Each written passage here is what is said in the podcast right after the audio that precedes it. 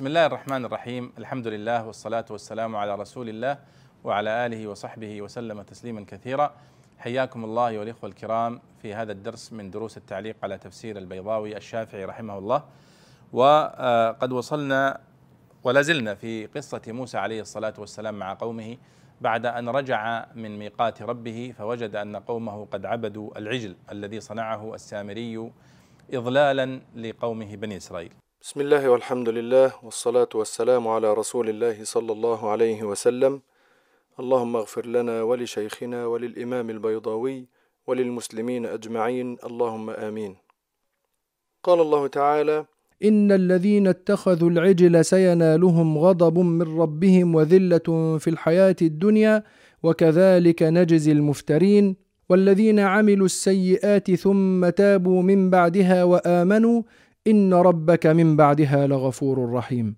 قال رحمه الله إن الذين اتخذوا العجل سينالهم غضب من ربهم وهو ما أمرهم به من قتل أنفسهم.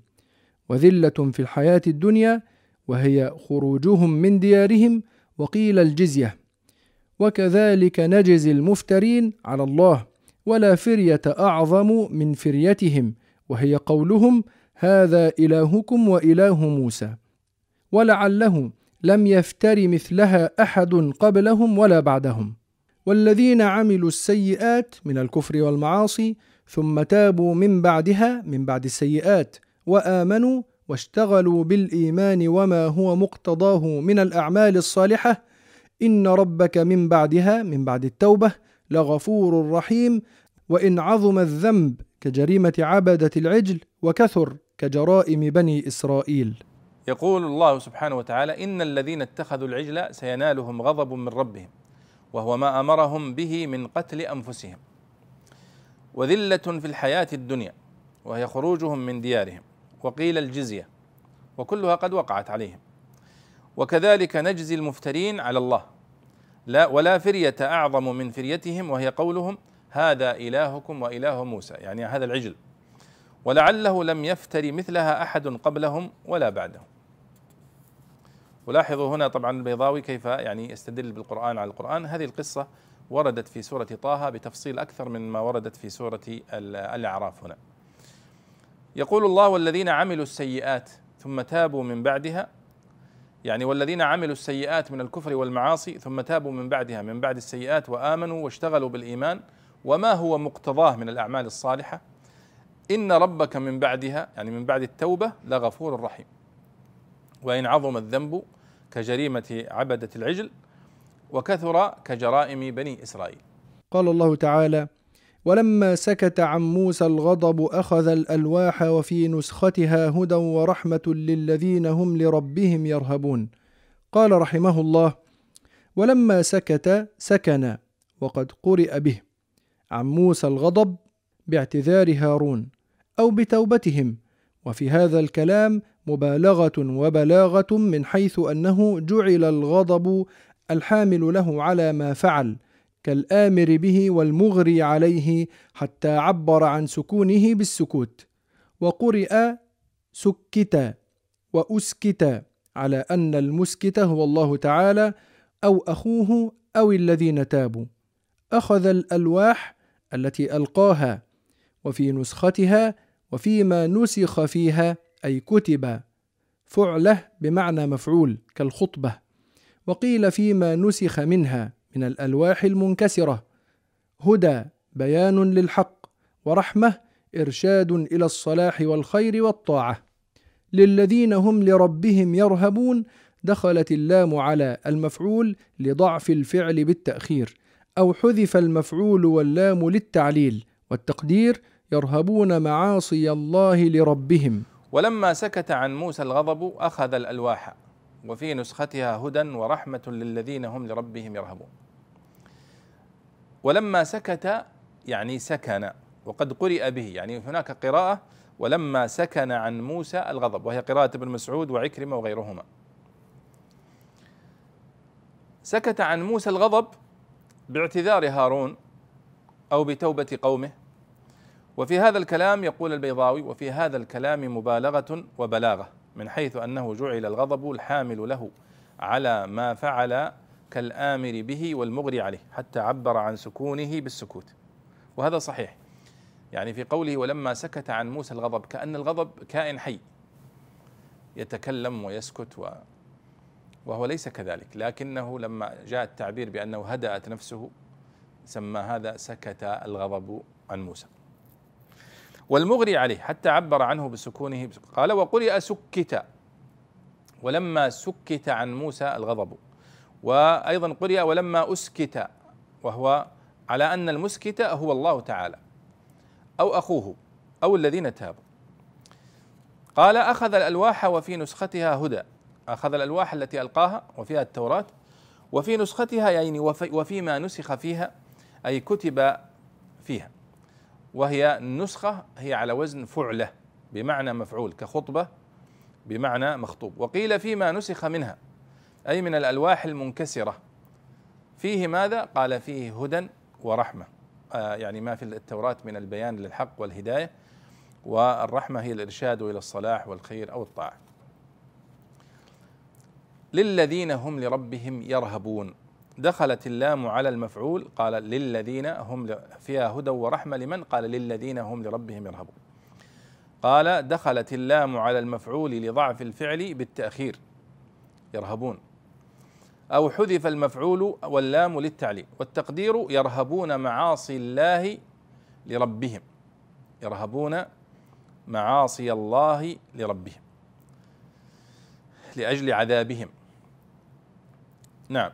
قال الله تعالى واختار موسى قومه سبعين رجلا لميقاتنا فلما أخذتهم الرجفة قال رب لو شئت أهلكتهم من قبل وإياي أتهلكنا بما فعل السفهاء منا إن هي إلا فتنتك تضل بها من تشاء وتهدي من تشاء أنت ولينا فاغفر لنا وارحمنا وأنت خير الغافرين قال رحمه الله واختار موسى قومه أي من قومه فحذف الجار وأوصل الفعل إليه. سبعين رجلا لميقاتنا فلما أخذتهم الرجفة روي أنه تعالى أمره بأن يأتيه في سبعين من بني إسرائيل فاختار من كل سبط ستة. فزاد اثنان فقال ليتخلف منكم رجلان فتشاحوا. فقال إن لمن قعد أجر من خرج. فقعد كالب ويوشع وذهب مع الباقين فلما دنوا من الجبل غشيه غمام فدخل موسى بهم الغمام وخروا سجدا فسمعوه تعالى يكلم موسى يأمره وينهاه. ثم انكشف الغمام فأقبلوا إليه فقالوا لن نؤمن لك حتى نرى الله جهره فأخذتهم الرجفة أي الصاعقة أو رجفة الجبل فصعقوا منها. قال رب لو شئت أهلكتهم من قبل وإياي تمنى هلاكهم وهلاكه قبل أن يرى ما رأى أو بسبب آخر أو عنا به أنك قدرت على إهلاكهم قبل ذلك بحمل فرعون على إهلاكهم وبإغراقهم في البحر وغيرهما فترحمت عليهم بالإنقاذ منها فإن ترحمت عليهم مرة أخرى لم يبعد من عميم إحسانك. أتهلكنا بما فعل السفهاء منا من العناد والتجاسر على طلب الرؤية؟ وكأن ذلك قاله بعضهم. وقيل المراد بما فعل السفهاء عبادة العجل. والسبعون اختارهم موسى لميقات التوبة عنها فغشيتهم هيبة قلقوا منها ورجفوا حتى كادت تبين مفاصلهم وأشرفوا على الهلاك فخاف عليهم موسى فبكى ودعا الله تعالى فكشفها عنهم. إن هي إلا فتنتك ابتلاؤك حين أسمعتهم كلامك حتى طمعوا في الرؤية أو أوجدت في العجل خوارا فزاغوا به. تضل به من تشاء ضلالة بالتجاوز عن حده أو باتباع المخايل وتهدي من تشاء هداه فيقوى بها إيمانه. أنت ولينا القائم بأمرنا فاغفر لنا بمغفرة ما قارفنا. وارحمنا وأنت خير الغافرين تغفر السيئة وتبدلها بالحسنة. نعم يقول الله واختار موسى قومه سبعين رجلا لميقاتنا. أي اختار قوم من قومه؟ فحذف الجار وأوصل الفعل إليه. واختار موسى قومه أي واختار موسى من قومه. فكأن قومه هنا منصوبة لنزع حرف الجر أو الخافة اختار سبعين رجلا لميقاتنا. فلما أخذتهم الرجفة روي أنه تعالى أمره بأن يأتيه في سبعين من بني إسرائيل. فاختار من كل سبط ستة. فزاد اثنان فقال ليتخلف منكم رجلان. فتشاحوا يعني اختلفوا. فقال إن لمن قعد أجر من خرج. فقد فقعد كالب ويوشع وذهب مع الباقين. فلما دنوا من الجبل غشيه غمام. فدخل موسى بهم الغمام وخروا سجدا. فسمعوه تعالى يكلم موسى يأمره وينهاه. ثم انكشف الغمام فأقبلوا إليه. فقالوا لن نؤمن لك حتى نرى الله جهرة. كما في سورة البقرة. فأخذتهم الرجفة أي الصاعقة أو رجفة الجبل فصعقوا منها. وهذا الأثر ذكره أبو الليث السمرقندي وعن ابن عباس رضي الله عنه وكذلك ذكره الثعلبي وغيره. ولعل هذا أيضا كما قلنا من المرويات التي تروى عن بني إسرائيل وهي كثيرة في هذه المواضع. لأن أكثر مرويات بني إسرائيل التي رويت عن بني إسرائيل تتحدث عن قصص أنبيائهم خاصة موسى عليه الصلاة والسلام.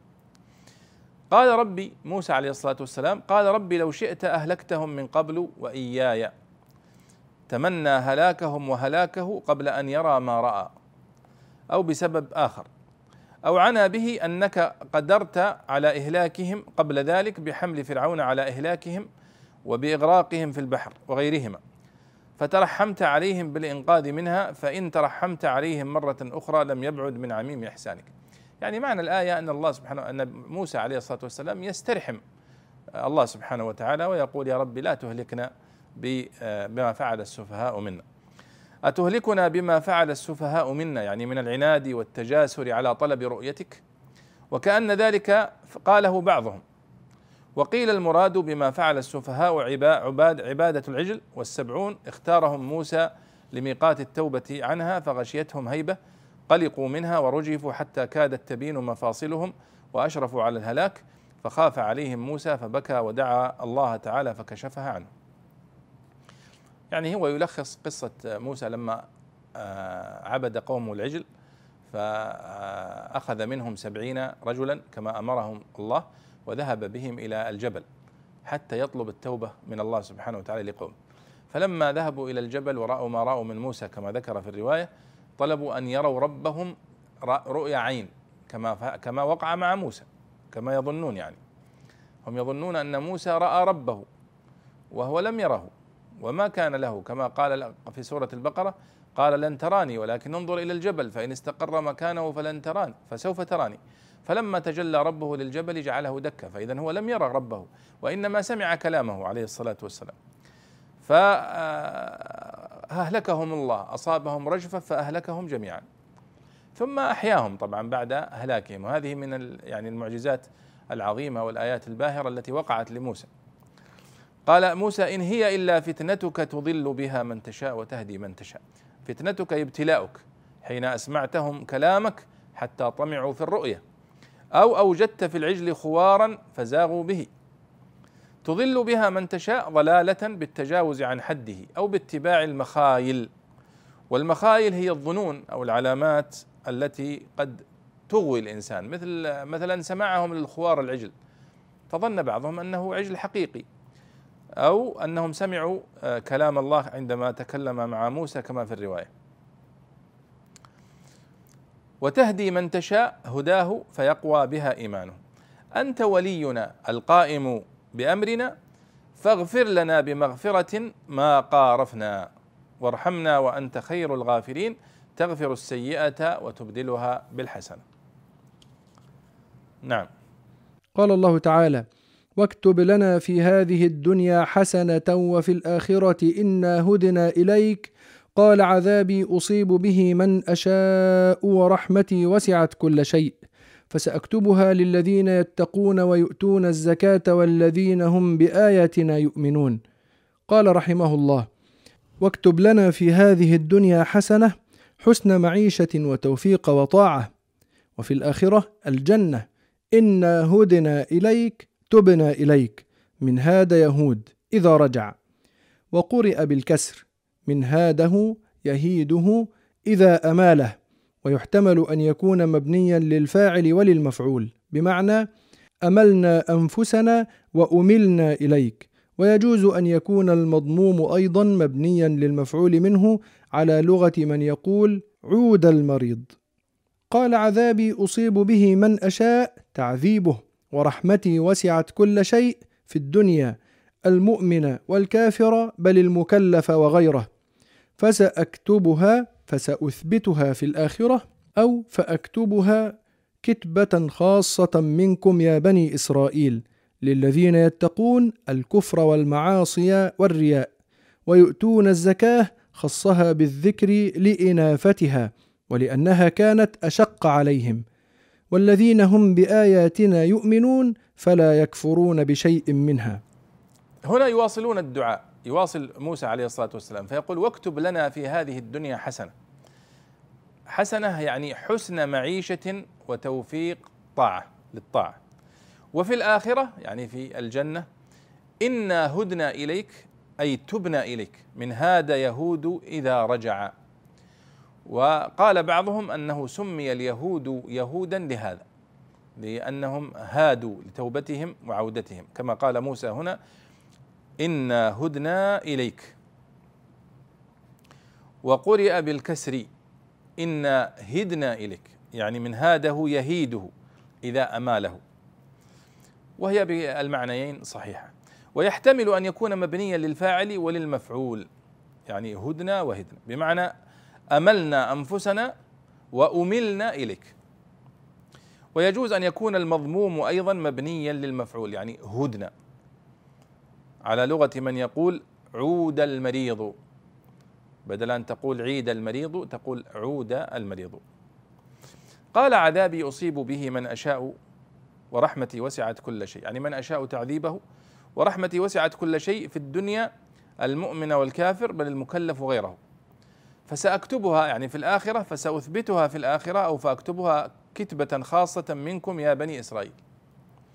للذين يتقون يعني يتقون الكفر والمعاصي وكل ما أمر الله بالتقاء باتقائه ويؤتون الزكاة يعني خصها بالذكر لانافتها انافتها يعني ماذا؟ لعلو شرفها ومكانتها في الدين. ولأنها كانت أشق على بني إسرائيل. والذين هم بآياتنا يؤمنون فلا يكفرون بشيء منها. قال الله تعالى الذين يتبعون الرسول النبي الأمي الذي يجدونه مكتوبا عندهم في التوراة والإنجيل يأمرهم بالمعروف وينهاهم عن المنكر ويحل لهم الطيبات ويحرم عليهم الخبائث ويضع عنهم إصرهم والأغلال التي كانت عليهم. فالذين آمنوا به وعزروه ونصروه واتبعوا النور الذي أنزل معه أولئك هم المفلحون. قال رحمه الله الذين يتبعون الرسول النبي مبتدأ خبره يأمرهم أو خبر مبتدأ تقديره هم الذين أو بدل من الذين يتقون بدل البعض أو الكل. والمراد من آمن منهم بمحمد صلى الله عليه وسلم وإنما سماه رسولا بالإضافة إلى الله تعالى ونبيا بالإضافة إلى العباد. الأمي الذي لا يكتب ولا يقرأ.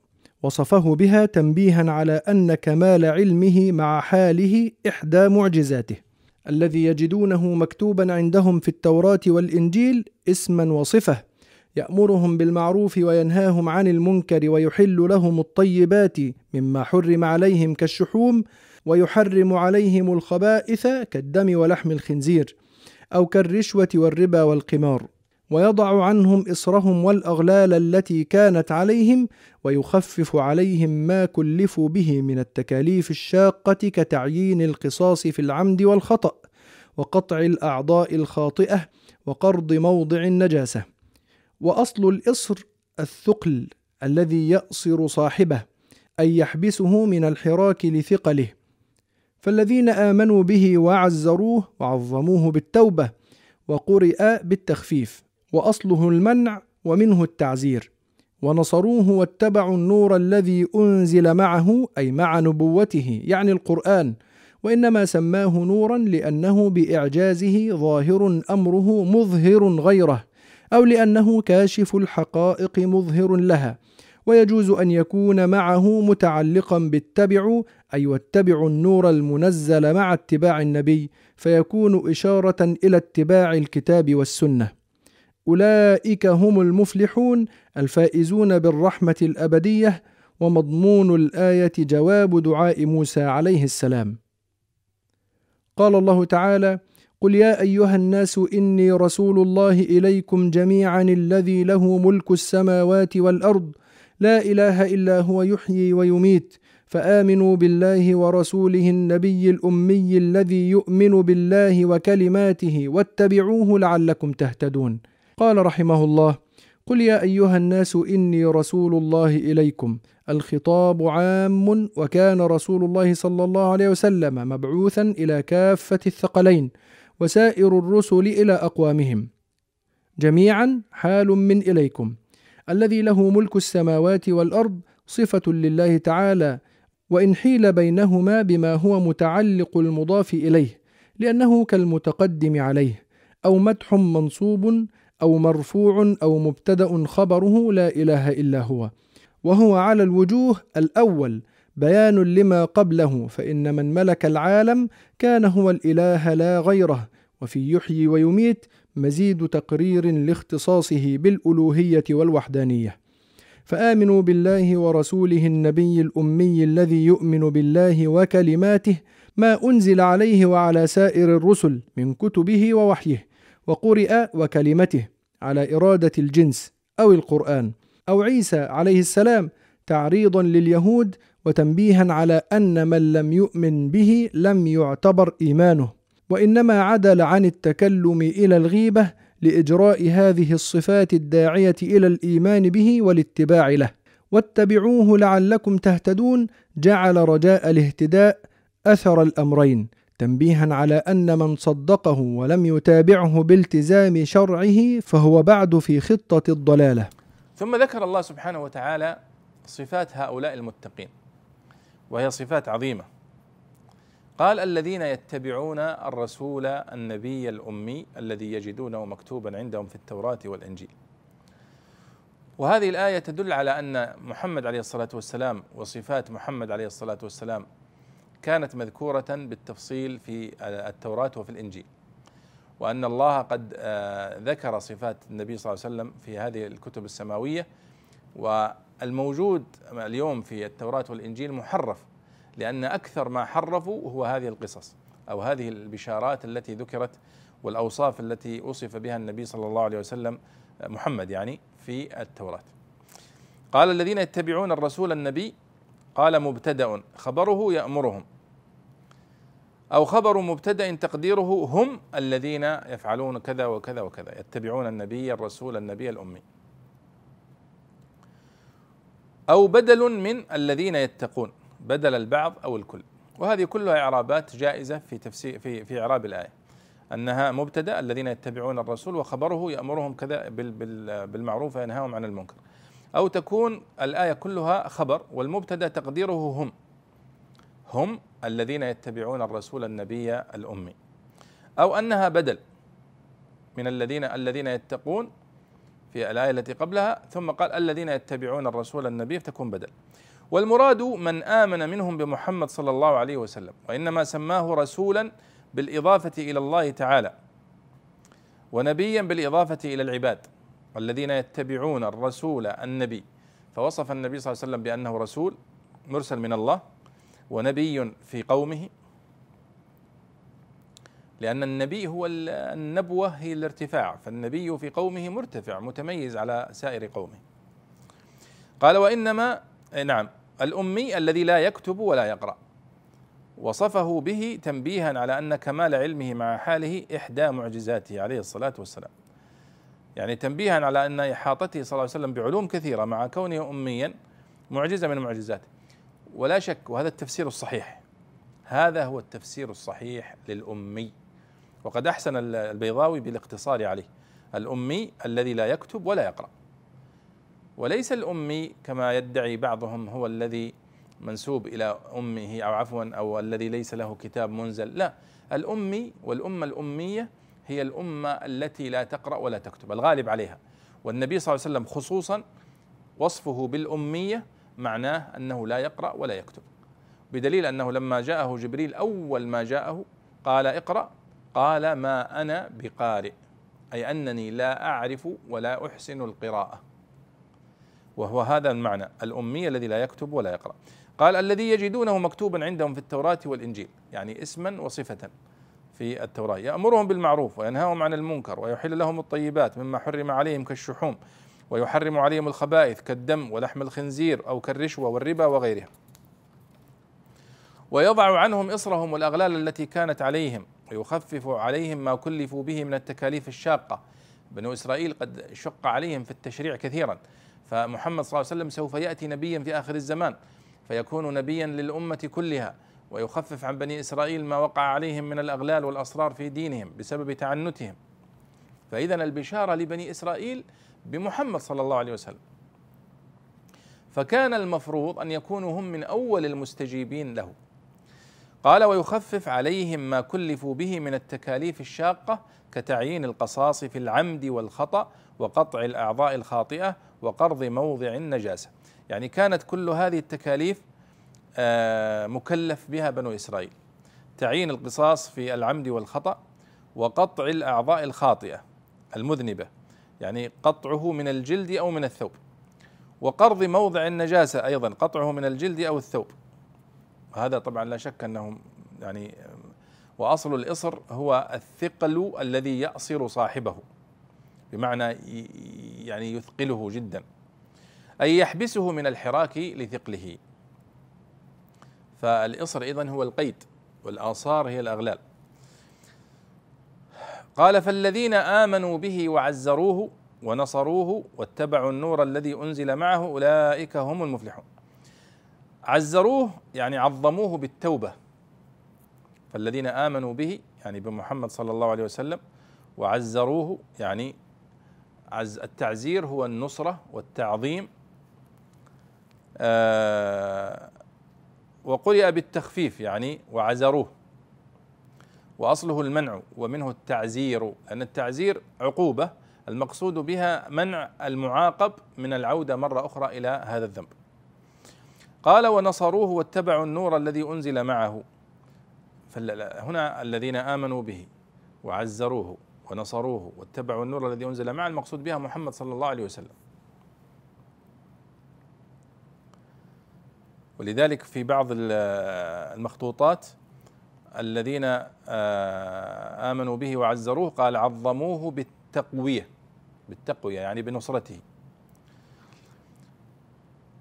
قال ونصروه واتبعوا النور الذي أنزل معه أي مع نبوته يعني القرآن وإنما سماه نورا لأنه بإعجازه ظاهر أمره مظهر غيره أو لأنه كاشف الحقائق مظهر لها ويجوز أن يكون معه متعلقا بالتبع.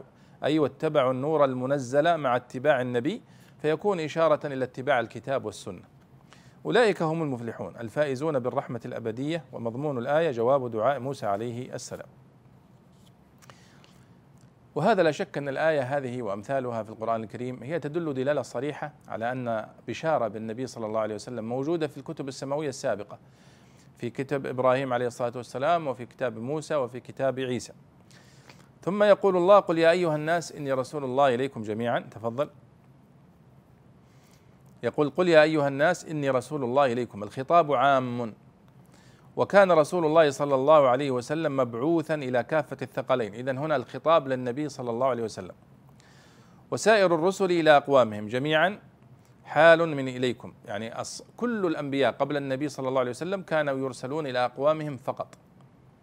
موسى وعيسى وإبراهيم ونوح وغيره إلا محمد صلى الله عليه وسلم فقد أرسل إلى الناس كافة. الذي له ملك السماوات والأرض صفة لله تعالى وإن حيل بينهما بما هو متعلق المضاف إليه. قل يا أيها الناس إني رسول الله إليكم جميعا الذي له ملك السماوات والأرض. فهذا كالمتقدم عليه أو مدح منصوب أو مرفوع أو مبتدأ. خبره لا إله إلا هو. وهو على الوجوه الأول بيان لما قبله فإن من ملك العالم كان هو الإله لا غيره. وفي يحيي ويميت مزيد تقرير لاختصاصه بالألوهية سبحانه وتعالى وبالوحدانية. فآمنوا بالله ورسوله النبي الأمي الذي يؤمن بالله وكلماته يعني ما أنزل عليه وعلى سائر الرسل من كتبه ووحيه وقرئ وكلمته الذي يؤمن بالله وكلمته على إرادة الجنس آه، يعني جنس كلماته عيسى عليه الصلاة والسلام وغيره أو القرآن أو عيسى عليه السلام. تعريضا لليهود. التعريض هو أنك يعني اللوم غير المباشر. وتنبيها على أن من لم يؤمن به لم يعتبر إيمانه. وهذا صحيح لأن اليهود لا يعتبرون لا يؤمنون بعيسى عليه الصلاة والسلام. وإنما عدل عن التكلم إلى الغيبة لإجراء هذه الصفات الداعية إلى الإيمان به والاتباع له. يعني هنا يتكلم البيضاوي عن أسلوب الالتفات هنا. في قوله قل يا أيها الناس إني رسول الله إليكم جميعا الذي له ملك السماوات والأرض لا إله إلا هو يحيي ويميت فآمنوا بالله ورسوله الأم آه، النبي الأمي الذي يؤمن بالله. ولم يقل فآمنوا بالله وبي الذي في كذا وكذا. وإنما قال ورسوله النبي الأمي كأنه يتكلم عن غائب. وهذا آه، أسلوب العدول من التكلم إلى الغيبة. هذا يسمى الالتفات في في البلاغة. لإجراء هذه الصفات الداعية للإيمان به والاتباع واتبعوه لعلكم تهتدون. جعل رجاء الاهتداء آثر الأمرين ولعلنا نتوقف عند هذا ونكمل في الدرس القادم إن شاء الله. وصلى الله وسلم على سيدنا ونبينا محمد وعلى آله وصحبه أجمعين.